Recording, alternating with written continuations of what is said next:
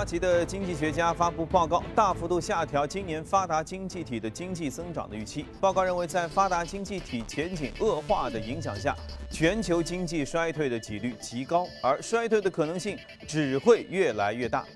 不过，花旗认为，上述衰退的风险并不是不可避免。要避免衰退和产出增长潜力大幅度下滑，世界需要全球范围的安倍经济学 Plus。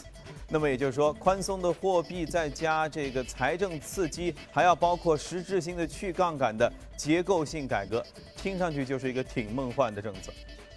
英国金融时报援引荷兰经济政策研究局发布的数据说，去年啊，以美元计价的跨境商品价值下降了百分之十三点八，这是二零零九年以来首次收缩，主要是由于中国和其他新兴经济体增长在放缓。市场呢还担心啊，二零一六年全球经济可能比之前预期的更加危险重重。国际货币基金组织本周也警告说，准备下调今年的全球经济的增长预期，并且表示，世界主要经济体需要采取更多的措施来刺激经济增长。全球经济增长走低的背景之下，美国经济难以一枝独秀。由于近期公布的多项重要数据让人失望，美国经济可能会重返衰退的声音在甚嚣尘上。那么去年年底刚刚启动的加息的这个美联储啊，就陷入了一种很尴尬的两难的处境。市场对其下一次加息的预期一再在推迟，原本说三月啊，现在不知道什么时候。美联储内部呢，对接下来政策也很为谨慎啊。凯雷集团首席执行官鲁宾斯坦就认为，考虑到当前经济的疲软，美联储不太可能迅速的加息，因为这可能会导致经济增速进一步放缓。欧盟统计局周四发布的数据显示，今年一月份欧元区年利率按年利率这个计算的通货膨胀率呢是百分之零点三，高于去年十二月份的百分之零点二，也高于去年同期的负的百分之零点六。一月份的欧盟二十八个国家按照年率计算通货膨胀率是百分之零点二，和去年十二月持平。数据显示，能源价格持续低迷依然是拖累通胀率的主要的因素。该通胀率距离接近百分之二的通胀率目标，那可以说是相差甚远啊！欧洲央行仍会采取更多的宽松举措的压力。好，浏览完宏观数据，我们来看一下隔夜美股收盘之后的表现。前面说到，隔夜美股就是外围市场啊，其实都是反弹，你看，涨得还挺好。道琼斯指数上涨了百分之一点二九，一万六千六百九十七点二九点；纳斯达克上涨了百分之零点八七，四五八二点二零；而标普指数也上涨了百分之一点一三，一千九百五十一点七零点。接着我们来连线一下驻纽约记者葛万，请他带来收盘之后的报道。早上好，各位啊。新的芝加哥商品交易所的美联储观察工具显示，交易员认为，三月中旬美联储议息会议上加息的概率已经下跌至百分之六点二，超过百分之六十七的交易员认为美联储在今年将不会再次调升利率。不过，美联储内部对加息与否始终是讳莫如深，多位联储地区主席给出的答案也模棱两可，或是各执一词。圣路易斯联储主席詹姆斯·布拉德在接受 CNBC 采访的时候重申，考虑到美国通胀预期持续的下跌，他反对美联储在未来继续加息。布拉德认为，通胀的持续不振已经危害到了美联储的信誉。对于今年初以来的美股及全球股市的大幅波动，布拉德认为，这归咎于交易员过早的估计美联储将会在年内四次加息的预测。他并不认为美联储将会仿效2004年到2006年间连续十七次加息的做法。而亚特兰大联储主席 Dennis Lockhart 则老调重弹，美联储的货币政策将会取决于经济数据。个股方面，百思买公布财报，受手机和电脑类产品需求疲软的影响，上季度的营收下滑百分之四点一。不过，百思买宣布了为期两年的股票回购计划，金额达到十亿美元，隔夜股价收涨。主持人，谢谢各位啊。其实关于美国经济到底现在如何，三月份加息还是不加息，还是不知道啊。这个星期我们其实从华尔街到陆家嘴谈了很多。那么周末的时候，我们趁着这个他们的 PMI 数据，我们再来说一次。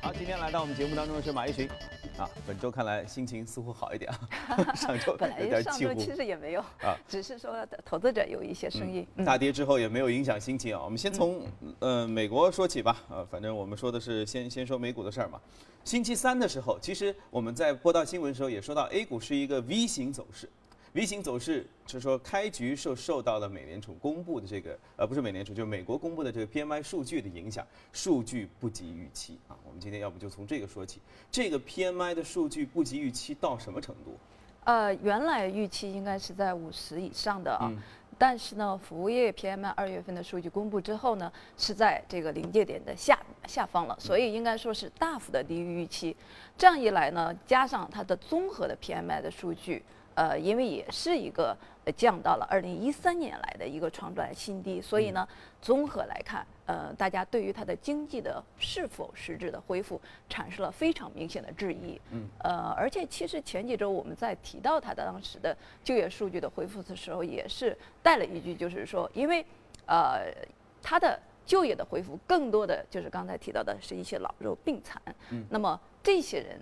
呃，在就业上的数据的增加，其实可以认为是他们对于美国经济更悲观的预期，所以才会重新在呃年龄更大的这种情况下去选择就业来应对，呃，应该说是比较风雨飘摇的这样的一种状态。所以当时我们就说到，实质经济。根本就没有恢复。那么现在的服务业的数据，特别是它的综合的这个 PMI 的数据，都已经印证了这样的一个观点。而且因为它的服务业占到它的经济的百分之九十以上，也就是它的 GDP 的。百分之九十以上，这是一个非常非常重要的数据。所以现在，呃，美联储内部其实也有非常多的声音出来，就是不光说有可能会产生负利率，包括他们未来是不是加息，以及是怎么样去加息，都已经产生了比较多的驳杂的声音出来。所以未来应该说会产生一定的变数。那么我们现在不去谈它是不是，呃，必须要现在就加，还是说会产生。反转，那么，呃，整体上我们要根据目前美元的走势，还有中国和美国这样的一些货币政策所产生的变化来看待未来大宗商品市场怎么走，那么 A 股市场又怎么样一个走法？所以这是我们 今天的主要的一个谈的话题。嗯，对，我觉得去年我们一直说，这是这个美联储加息这件事儿像是一部美剧。终于在去年的时候说这一季算结束了啊，加息了。我觉得感觉就像是说这个某一季结束时候说男女主角终于战胜了坏人在一起了。但我觉得今年开局哎，真的就像情这个情节一样啊。开局你觉得应该是延续说他们在一起之后的事儿吧？结果没发现，呃，就感觉说数据哎怎么比想象中差很多？就感觉说似乎男主或者女主已经得了绝症。嗯。然后这一季立刻就剧情突变，完全与去年的胜利果实不在。然后开始往下走，嗯，对不对？似乎你看这个这个，就是我觉得好莱坞编剧都可能都不知道他们互相有没有学习过哈。那如果现在按照现有的这个呃不佳的数据的话，因为美元那就不会那么强势嘛。对，美元不会那么强势，又会带动了其他的一系列的走法都会变得不同。对。呃，如果说单纯的从技术面上来说，美元目前是在九十五到一百的这个区间进行波动，而且如果说不受到政策和耶伦言论的这样的一些影响的话，至少应该现在还是会延续震荡向上去，再去触碰一百。一百的这个数据，但是未来如果说政策层面他们这样反复的话，那么在这个位置能不能向上突破，或者说快速的突破，可能就会产生不一样的这样一个走法。所以在这样的一种呃大的格局下，我们未来应该说更多的要看到的就是。呃，撇开美元，那么未来就是因为它产生反复，一定会给大宗商品，对，不管现货还是期货，产生非常明显的一轮投资机会。嗯，那么呃，整体上来说，全球市场已经进入到一个高波动的市场的区间里面，因为原来的时候，呃，这种低利率的维系，一个是美国的，也就是联储的政策，一个是我们央行。的这样的一些利率的政策，这是两个大国，呃，这种博弈下产生的一个相对来说世界的格局的一个阶段性或者一个比较长期的这样一种平衡。但是目前应该说，美国和呃，我们中国央行的政策都在发生变化，特别是我们自己也在谋求一个未来的利率的市场化。那么在这样的一种情况下，低利率很难再维系，因为这样的一种情况，前期推高的资本市场的一个高价格也就维系不了。所以这种资产价格产生的高位的震荡。引发了全球不光大宗商品，甚至 A 股的震荡。我们要清晰的看到，未来这种高波动一定是会充斥二零一六年。所以，所以昨天这样的一种暴跌，我们要正视，它是一种这是一种前兆吗？对，这是一种常态。对。我天哪！嗯，因为我们现在几乎每个月都有这样的 一两天的时间，对，呃，所以就是说，呃，一个是说大宗商品会在高波动的 震荡当中有非常明显的反弹机会，包括 A 股，也不能说呃产生这种 暴跌，我们就再次的去进行悲观。首先，先说大宗商品市场，前期我们一直在说有色的这样的一些机会，那么这个机会还会延续。呃，原油市场煤呃，包括煤炭，那么目前我们看的就是在低位，因为受到各国这种政策的博弈，会产生反复。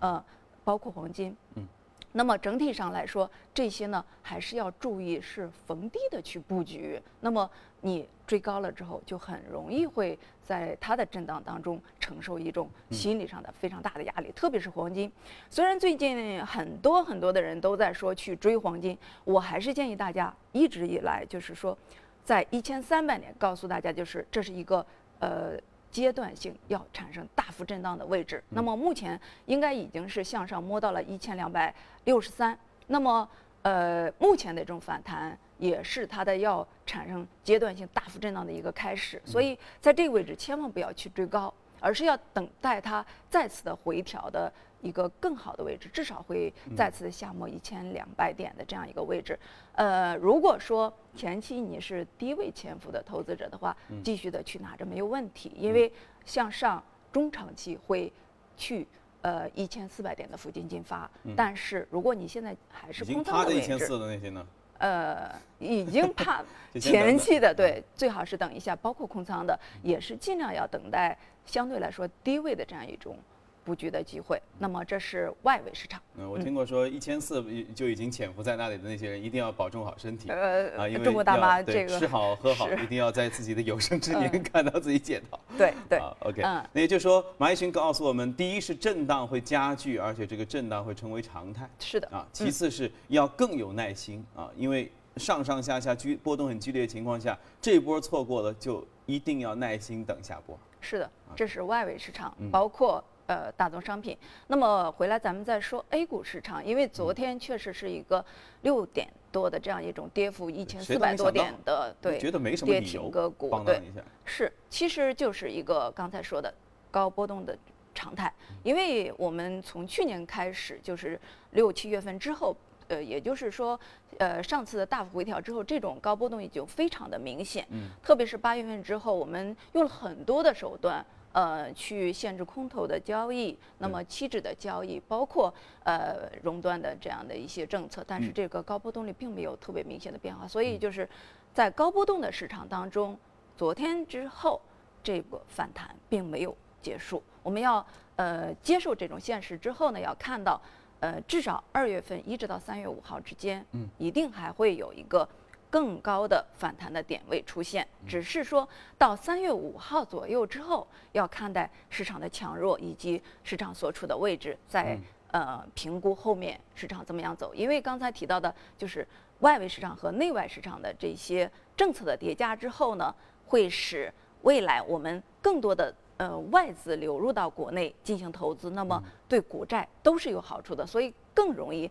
呃，产生一个阶段性的大跌，那么未来的波动频率也可能因为这一些政策的变化有所收窄，所以不能在后面过于盲目悲观的来看待我们 A 股的市场。别人恐惧的时候贪婪嘛，昨天跌成那样，还是要控制仓位，适当的那些不哭的宝宝们，对对，也别太嗨啊。好，那我们都说到了，我们来看一下昨天异动美股榜上的情况吧。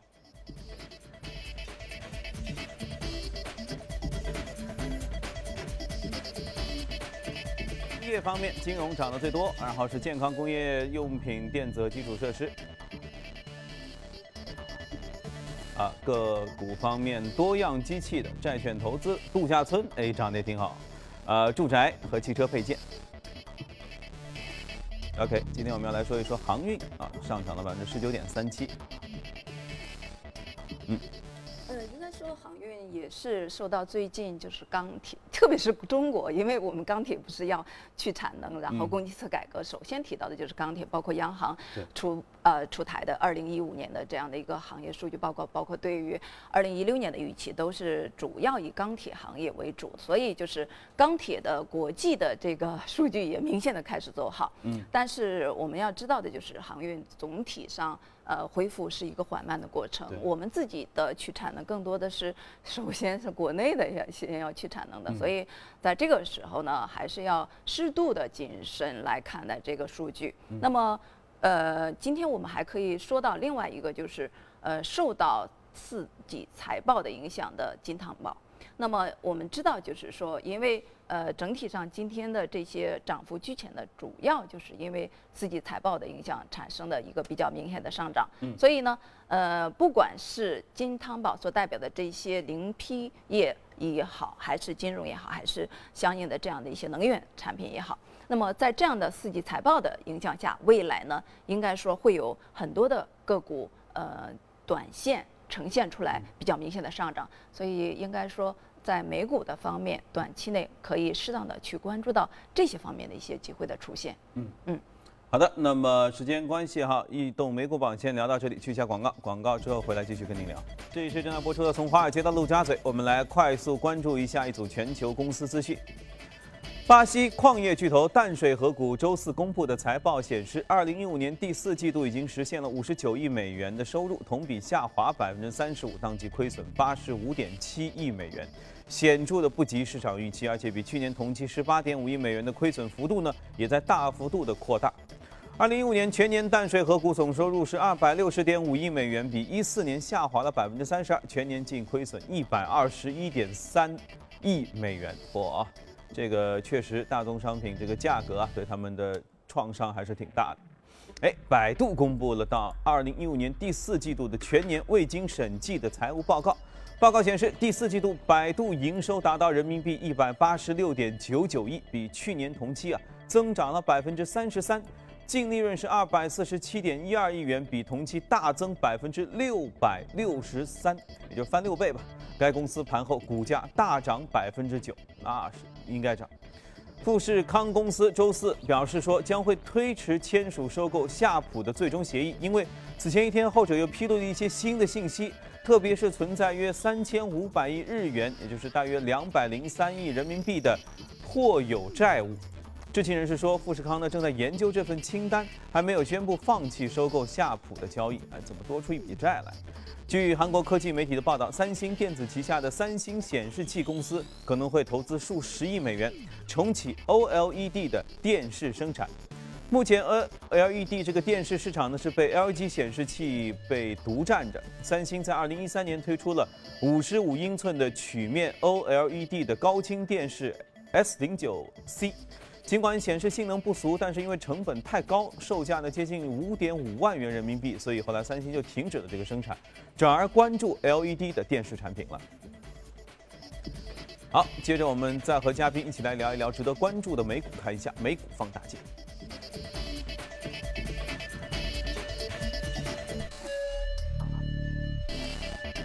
今天美股放大镜当中要说到的是一个是 ADT 安防公司和另外一家多元化的制造商通用电气。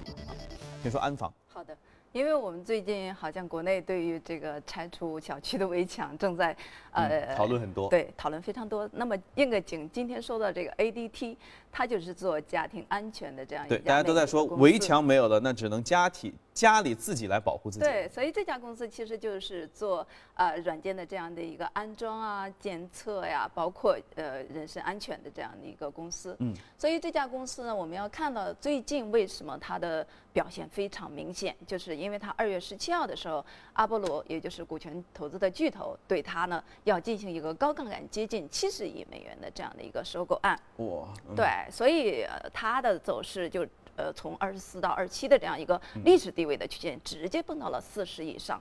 呃月内的涨幅甚至都已经超过了百分之三十七。和咱们上周其实提到一家英迈国际，也就是 IM 这家公司，其实也是类似的这种并购。那么也是当时从二十九直接跳到了呃三十八以上的这样一种价格。所以呢，应该说呃。目前来看到的就是这种并购所引发的呃个股的走势，能够呈现出来特别明显，不同于目前美股动荡的这种态势。嗯，所以就是接着刚才说，因为阿波罗对它的收购，未来呢有可能把 ADT 和它，因为这个并购基本上已经是确定了，所以啊，对对对，因为去年的时候阿波罗还收购了一家 Projection One。那么这家公司是美国的安保公司，它要和 ADT 合并。一个是人，一个是机器。对，所以其实它在家呃家具这方面的一个呃并购之后的整合，来增强它这方面的一个主营业务的能力。那么估值达到了一百五十亿美元，而且就是未来每年的营收应该会超过四十二亿美元。所以呃，应该说这个是一个非常前景好的企业。嗯。所以呢，从重组的这个角度上来说，它总是跨越，呃，或者是说，呃，逆势目前的股市和经济的走势的。因为美国一个是经济没有实质的恢复，另外就是股市也是持续的动荡。所以我们要看到的重组和呃市场这种呃逆势情况下的一个新的迹象。那么未来的情况下，我们要知道的就是说，因为重组是一个。可以认为是全球永恒的题材，总是有一些机会的存在。去年甚至这个数据是创出来了历史的新高。的那么，呃，美国呢是至少说，呃，去年整体上这种并购案的一半以上是出自美国，所以呃，这样的一些机会是可以适当的关注的。但是有一点提示大家的就是说，因为。去年的这种并购，呃，所折射出来的一个是说收购方没有特别明显的股价的异动，另外就是在公布之后，一个是对于被收购的溢价水平还有涨幅，呃，都是创出来了零七年之后的一个历史的新低，所以未来还是会因为美国的动荡有一定的变数的出现，所以还是要在乐观的同时保持一心。一分同样的谨慎，嗯，所以就是这个戏好难演啊，在乐观的同时还要保持一份谨慎。对，所以这是美股，但是中国不一样，因为我们就是供给侧改革开始之后，那么会带来大量的机会，包括就是说刚才提到的，因为反复在给大家提示，供给侧结构性改革是配合现在的结构的调整的，所以它是“十三五”的一个投资的主线。所以央企改革因为十呃十项试点已经。开始公布和落地，所以，呃，应该说一六年这是一个主要的投资机会所在，和央企改革有关联的钢铁也好，旅游也好，包括。呃，已经公布的十项试点里面的一些成通集团也好，这样的一些呃，应该是在未来我们重点要看到的投资机会的所在。是好，大伙儿一起来看一看央企重组概念，因为太多我们就不念了。这个概念可以玩很久啊，大家一起来值得关注。对，好，再快速说一下那个通用电器吧。通用电器生产的东西太多了。对，因为我们今天其实说通用，主要是说它的碳纤维，它是。呃，超前于日本和地人公司，首先推出来是全面应用碳纤维来销售的企业，所以就是说，碳纤维其实在美国来说是赫氏是最有名的企业，因为全球美国和日本是主要的，呃，两个大国在掌握了一些核心和稳定的技术。那么赫氏因为现在走势还是比较的弱，呈现出来在。呃，高涨幅之后的一个回调的过程，所以我们不过多的去说到贺氏。嗯。但是呢，记忆因为它有这样一个题材，而且它应该说阶段性还是处在一个比较高位的水平，所以呃，拿它来说一下碳纤维。那么应该说碳纤维的应用是我们是需要在后面重点的关注到的，因为它和 A 股的联动性还是比较的好。嗯。呃，从目前来说，因为碳纤维我们自己要未来涉及到一个国家安全。呃，以及包括应该说更多的国产化以及创新的这样的一些范畴，所以呃要看到的就是碳纤维在未来应用，比如说航母，比如说战斗机，在美国 F 二十二是有大量的百分之二十四应用的，那么包括它的航母的甲板是西装就是用的呃碳纤维，大量的或者说大幅的降低了它的这个减重。所以呢，在这样的一种趋势下，包括日本，那么我们要知道，就是未来碳纤维的这样的一个应用的话，一定是会对于相应的一些公司会产生明显的机会的所在。是，我们也为大家罗列了一些碳纤维概念啊，因为这个概念到真正的投产，其实这当中还路途遥远，但是确实想象空间非常大。这些还只是民用的。对，好，这个。我们以后一定会有时间慢慢来聊。那时间关系，我们今天和马一星先聊到这里。这儿要插播一条最新的快讯，呃，针对当前一些市场的传言，证监会今天早晨回应称，从未单独研究过创业板的注册制，根本不存在三月一号创业板全面停止审核的安排，也不存在主板、中小板择期再做安排的问题。另外呢，证监会还表示说，注册制的推出需要有一个较长的时间过程。在此之前，A 股发行受理和审核工作规则不变，程序不变。还有就是，针对有媒体报道，方正证券从二十九号起解除此前融券业务交易临时性限制措施，此举是否意味着融券交易的全面解禁？证监会表示，方正证券拟于二月二十九号起解除此前融券交易的临时性的限制措施，这属于公司自主的商业行为。证监会没有对证券公司提出过相应的要求。啊，信息量还有一些，今天时间关系，没有办法和马一军来及时解读了。关注我们接下来节目吧。好，这里是从华尔街到陆家嘴，我们今天就先聊到这里，八点之后继续我们的财经早班车。